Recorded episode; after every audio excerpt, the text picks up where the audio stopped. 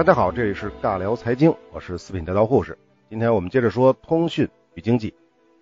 今天应该说到第六期了啊。我们这一期从一开始呢说一说古代商业当中使用的加密手段，因为我们毕竟是聊通讯与经济嘛，那必然要说说经济方面的东西。那我们之前所说的大多数呢都是军事上的用途，或者是统治阶级使用的一些政治手段。那么实际上，对于民间而言，尤其是商业上，也非常需要各种各样的非常有效的加密手段来保护商业的利益。我们先来说的就是最常见的古代的银票和汇票。其实呢，银票、汇票也是一种书信的概念。这个怎么理解呢？相当于啊银庄之间的一种通讯机制。比如说，如果银票被大量的伪造，那么银庄就面临破产的风险。所以呢，银庄之间要进行通讯，来保证银票不被伪造。那么由银庄的 A 分号发出的银票到了 B 分号，能够正确的、准确的汇兑出来，这才能保证他们不出问题。那么他们之间怎么通讯呢？这就要涉及到商业上的一些加密手段。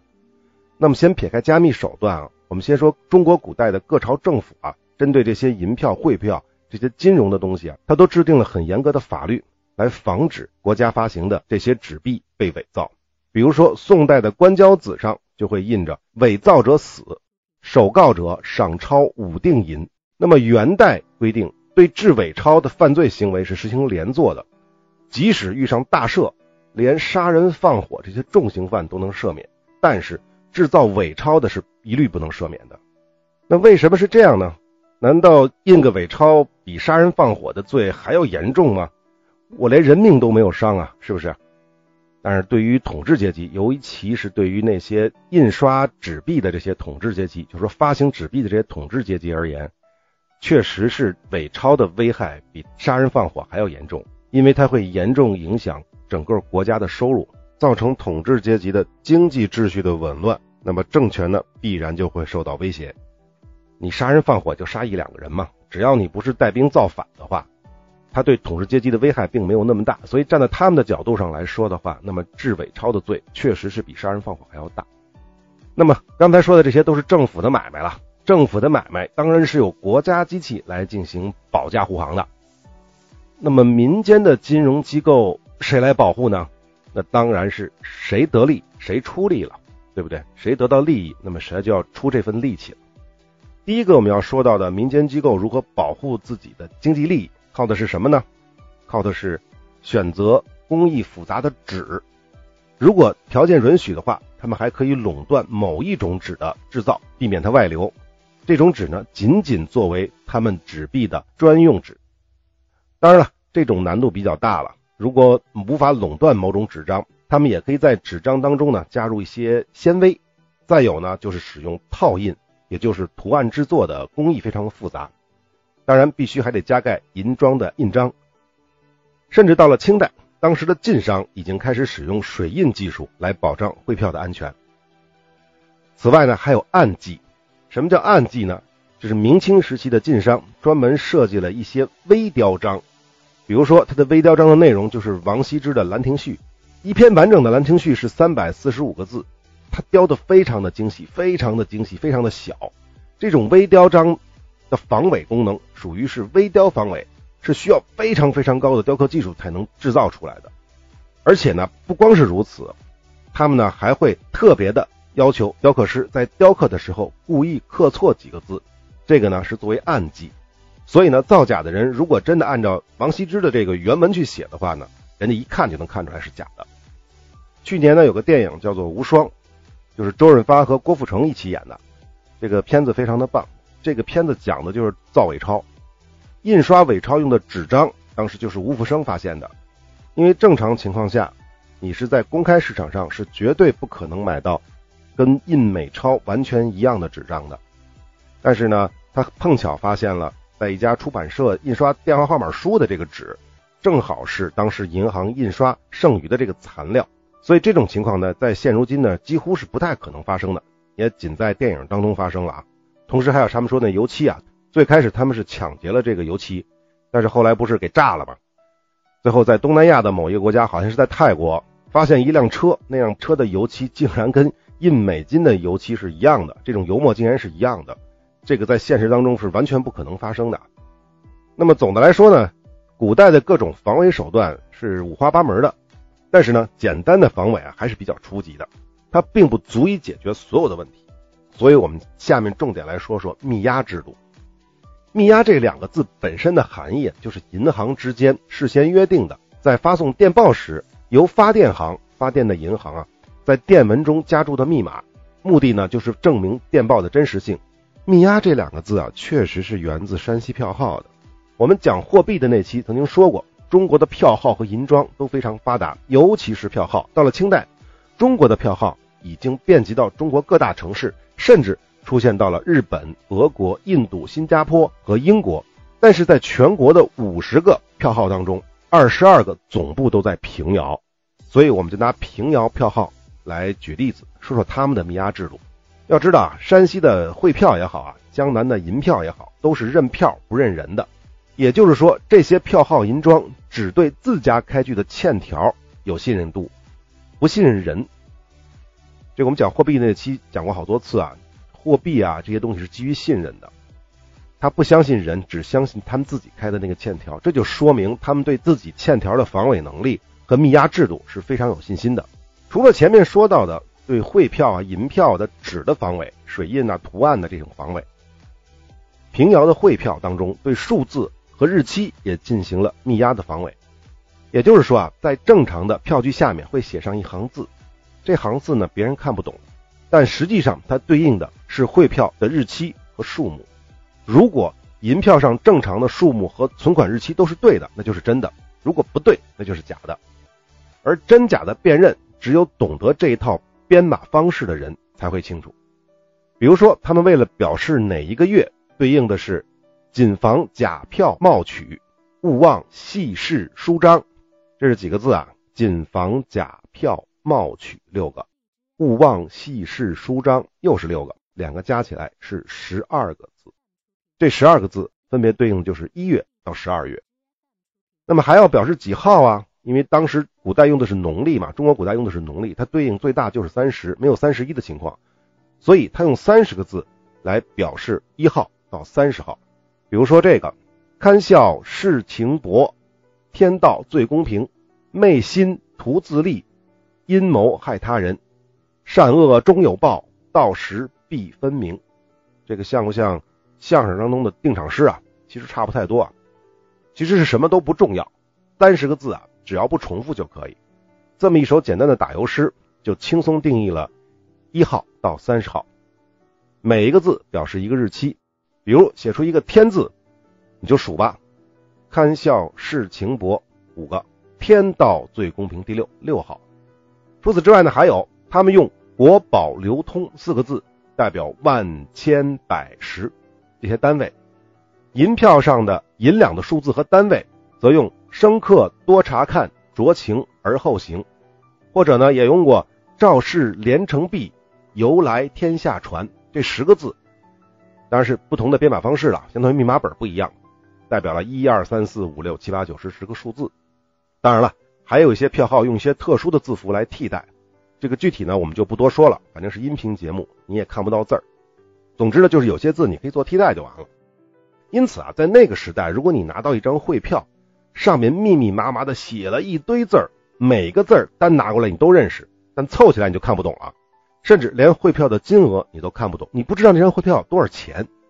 比如上面写着“生国厚宝”，你就不知道啥意思。实际上刚才我们都说了，“生客多查看”，“生”是一。国是什么呢？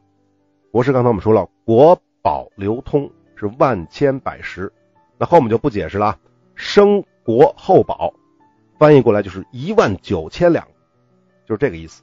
所以外人想要伪造汇票，且不说那么多物理防伪技术了，你起码先得懂得各家票号自己的编解码的方式和他自己的习惯，否则你连下手都不知道怎么下。那么可能有人会问了，如果有高人能原样复制？不就可以了吗？我不懂没关系，我只要原样 copy 过来就完了吗？这个也有问题，因为什么呢？汇票也好，银票也好，它毕竟不是纸币，它是要进行兑换的，而且只能兑换一次，不可能反复兑换。那如果你能拿到一张汇票，你把它复制出来，那你只能兑换一次，所以跟没复制一样。当然，你也可以拿到别人的汇票，自己偷偷把它复制下来，然后呢再先去兑换。但是呢，依然有问题。为什么呢？汇票一般来说是有指定的汇款时间限制的，而且汇票的上面会用密押的方式写下汇兑的日期，有可能呢用户呢都搞不清楚，但是他只要按时间按照要求去支取就可以了。如果你拿的这张从别人那儿拷贝下来或者自己伪造出来的、复制出来的这张汇票去兑换的话，人家票号一拿来一看，就可以问你说：“我们约定的是哪天支取啊？”如果你说不出来，或者说我直接就问你这票面上是多少银子呀？你还说不出来，这张汇票八成就有问题了。除此之外啊，除此之外，以上提到的这些密押方法，也就是那些密码本，是定期或者不定期的进行变更的。这个在后来的无线电通讯当中呢，也经常会遇到。正是因为有这么多的防伪手段，据说呢，山西票号经营了上百年，据说啊，没有出现过一起冒领的事件。这个呢可能有点夸大，但在一定程度上也可以说明，票号对这些票据的加密手段，在当时来讲还是相当成功的。那么除此之外呢，票号内部还有些通讯的手段，因为刚才讲了，比如密押制度换了，你总部换了，你要让所有的分部都知道这件事儿，对不对？那你之间还要进行通讯。前面说过的那些山西票号曾经使用过剃头法，也就是找小伙计在他们的脑袋上刻点东西。然后呢，去传递信息，传递的主要的内容就是密押的这些密码本。一旦有总部的小伙计被派到了分号，那大掌柜第一件事就是把他的脑袋给剃了，看看上面写了什么字。如果上面有十个字的，就知道是一到十，代表数字；如果上面有十二个字的，就知道哦这是月份；如果上面是三十个字的，知道这是日子，等等等等吧。看到了这些字之后呢，我就知道啊，总部。换了密押了，那我跟着也就一块换了。所以这种方式来传递这个最简单的基本信息，它相对来说呢就比较安全。那么除此之外呢，还有大量的账本啊、月清啊、年总结啊等等这些信息，需要总号与分号之间进行传递和通讯，这些都是票号经营当中的重要环节。但是呢，显然是不能通过剃头法的方式进行传递。那小伙计的脑子是不可能刻那么多东西的，对不对？也就是说啊，带宽是不够的，所以呢，其中大部分的文件传递呢，靠的是民信局。我们之前讲过，就是民间经营的那种邮驿系统。但是呢，民信局的时效性比较差，所以有的票号呢，则是用自己的人专程布送。那么多个票号呢，也有可能联合在一起，那么目的呢，就是为了节约成本。但是呢，这个信息对于他们来说还是非常非常重要的，所以呢，也不可能特别的节约，基本的安全还是要保证的。票号这些东西说完了啊。我们再说一些其他有意思的东西啊。说到这个加密啊，我们很多人都知道一个东西叫做江湖黑话，也呢叫春点，主要指的这就是江湖骗子，比如说卖药的、算命的呀，他们之间用的一些专业术语也叫做切口。这个一般呢是不爱传的，而且这些江湖人士呢一入行先学的就是这个春点。这个春这个字呢就是春天的春，但是它其实通的是嘴唇的唇那个字，其实是纯点的意思。那么春点产生的原因有很多。比如是因为忌讳，这个就像打鱼的人避讳翻一样，吃鱼的时候呢，吃完这半面呢，要吃那半面的时候，他不能说翻过来，一定要说划过来，就差不多就是这个意思。当然呢，还有一个重要的原因，就是为了当众沟通，在很多人面前，内部人进行沟通，声音本身是会被外人听见的，但是由于你用了春点，所以外人听不懂。比如在大街上给人算命，一旁有同伙啊，一般都是他们就可以用春点。直接告诉算命那人具体情况。呃，算命这个事儿呢，好像是在以前的旧节目里聊过，好像就是金融骗局。我们的零零零期啊，金融骗局里我们就说过，这些算命的人呢，旁边呢是有同伙的。这些同伙呢，是和那些来看相的人啊混在一起的。他们会跟那些看相的人聊天，聊着聊着就把这些看相的人具体的情况啊、家里的情况、求什么事情啊，就问得很清楚了。然后呢，再通过春点的方式公开的把信息传递给算命的人。等到这个人去看相的时候，算命的人就可以根据刚才通过春点拿到的这些信息，表现的神乎其神。啊，这个我们就不多说了。但不管怎么样，就是因为这些江湖人士啊，多数干的呢都不是太正经的买卖，所以呢，他们不得已是要用江湖黑话的。这个春点有很多的这个说法啊，我就随便查了查，比如说他们的编码方式是什么呢？比如说眼睛不叫眼睛，叫招子；大哥叫瓢把子；鹰爪孙呢就是官府的人；老何就是盗贼；吃飘钱子的老何就是水贼的意思。多了就不说了啊。他们最有意思的就是对数字的进行编码。在北方呢，他们一般一到十对应的就是刘月、汪泽中、神星、张爱卿。那么千呢，他们会编码成干；百呢还用百。比如说一百八十七，他们编码出来就是刘百爱张。这种话你一般人怎么可能听得懂呢？对不对？此外呢，很多行业其实也有自己的黑话。一方面呢，是为了方便内部的沟通，当然也可以快速的区分对方是不是内行。另一方面呢，也是为了提高沟通效率。也就是说，一个词的背后包含很多含义的时候，那我们就直接就用一个词来代替的，大家都明白就行了。比如说广告行业当中什么 CTR、CPM、CPC 啊，你懂我也懂的情况下，我们就不用再说什么点击率啊、千次曝光的价格啊、一次点击的价格啊等等等等。那么在古代各行各业也有自己的黑话，不只是这些江湖人士啊。比如说古董行，你知道什么叫俏货、上货？开门货、压堂货、理货、行货吗，这个都有它不同的意思。比如俏货就是指那种紧俏嘛，应该指紧俏的意思，就指精美的收藏品，一般说的都是瓷器。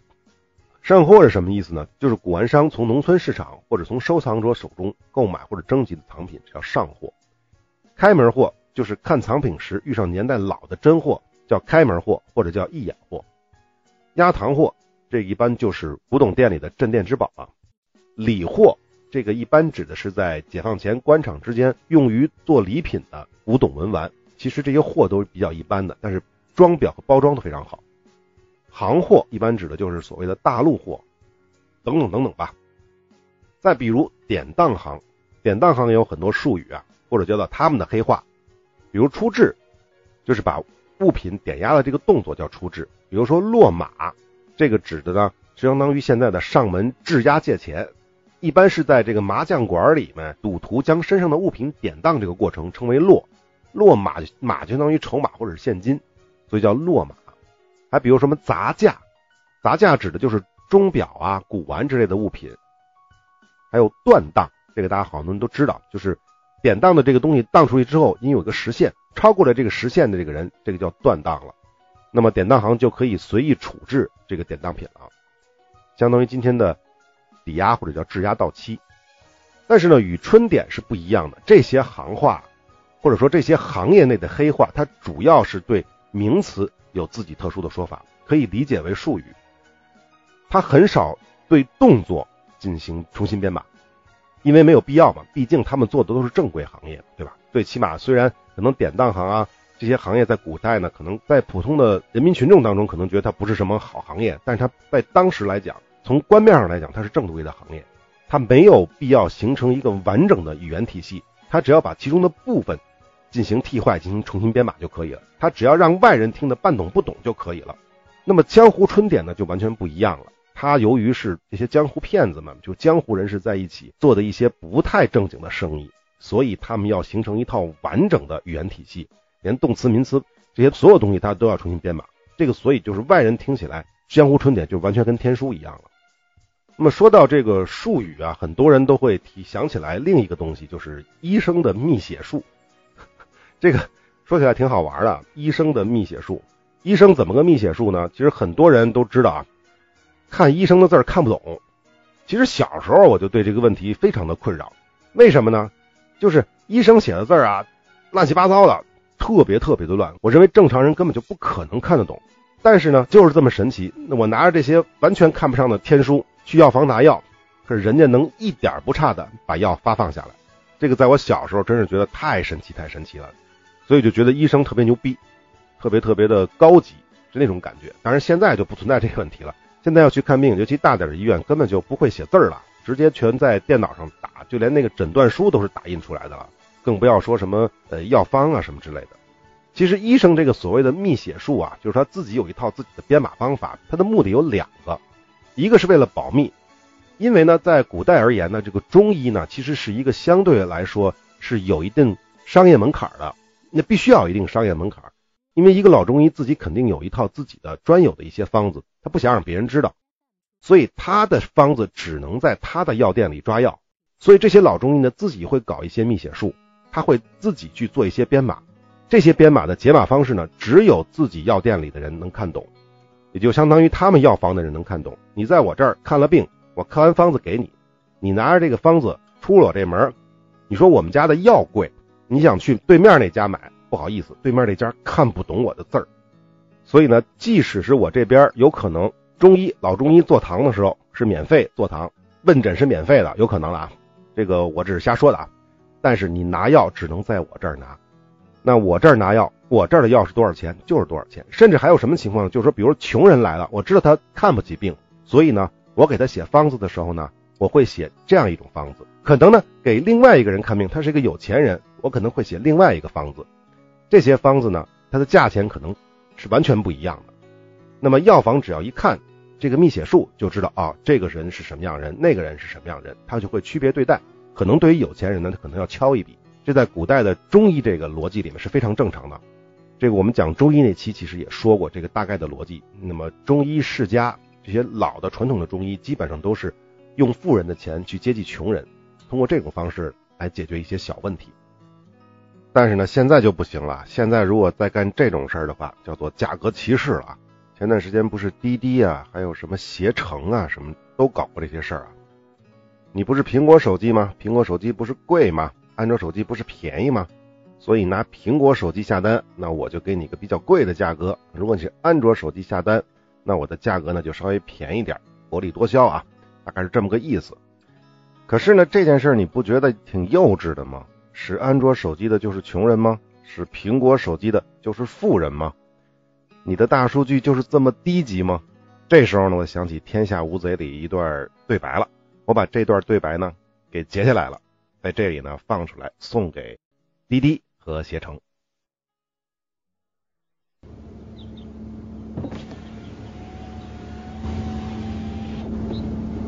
你在这里干什么？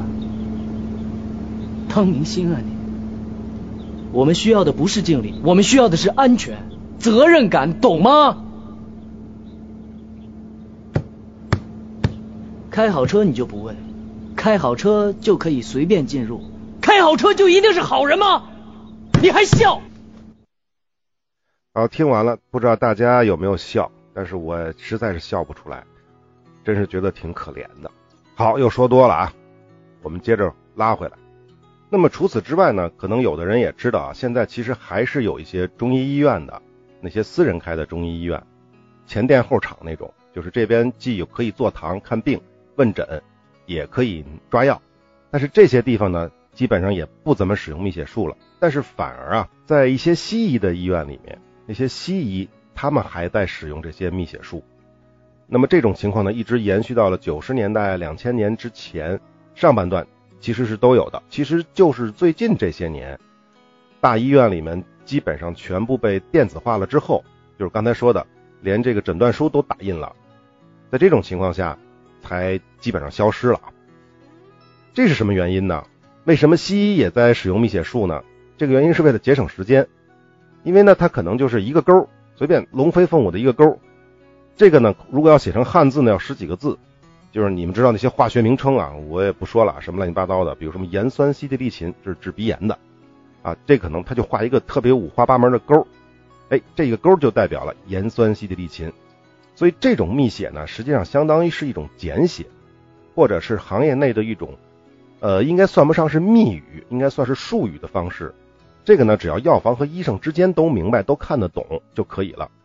它可以大量的节约医生的时间嘛，因为我们去看病就知道，那个时代现在其实也一样，一个医生一天要看那么多的病人。如果医生呢给每一个病人写病历的时候，或者开药方子的时候，都要写一堆的字儿，一堆的汉字儿。那实际上是很浪费时间的。如果只用一个勾或者一个什么特殊的一个符号就代替了的话，这一天积累下来节省的时间就可以多看两三个病人。这个就是为了提高沟通效率而已。那么好，今天的时间就差不多了。这期呢，我们就先聊到这里。下期开始呢，我们进入近现代的通讯，也就是进入到第四次和第五次信息革命了。那么我们下期再见。Every shape of every word you say that breaks the silence of an ordinary day. Every look that seems to mystify every single smile that springs me to the sky. 如果您是新用户，想收听以往的完整内容，请到微信公众号搜索“四品带刀护士”，关注之后，系统会自动给您推荐完整内容的链接。如果您所收听的这个平台发现我不更新了，因为我一般是每周更新一次，周一或者是周二更新。如果是很长时间不更新了，就说明我已经放弃了这个平台。所以要想找到我的话，也通过微信公众号“四品带刀护士”。这个微信公众号有的时候呢会放一些预告，有的时候呢会放一些彩蛋，但不是定期更新的。好，欢迎大家评论转发，我们下期再见。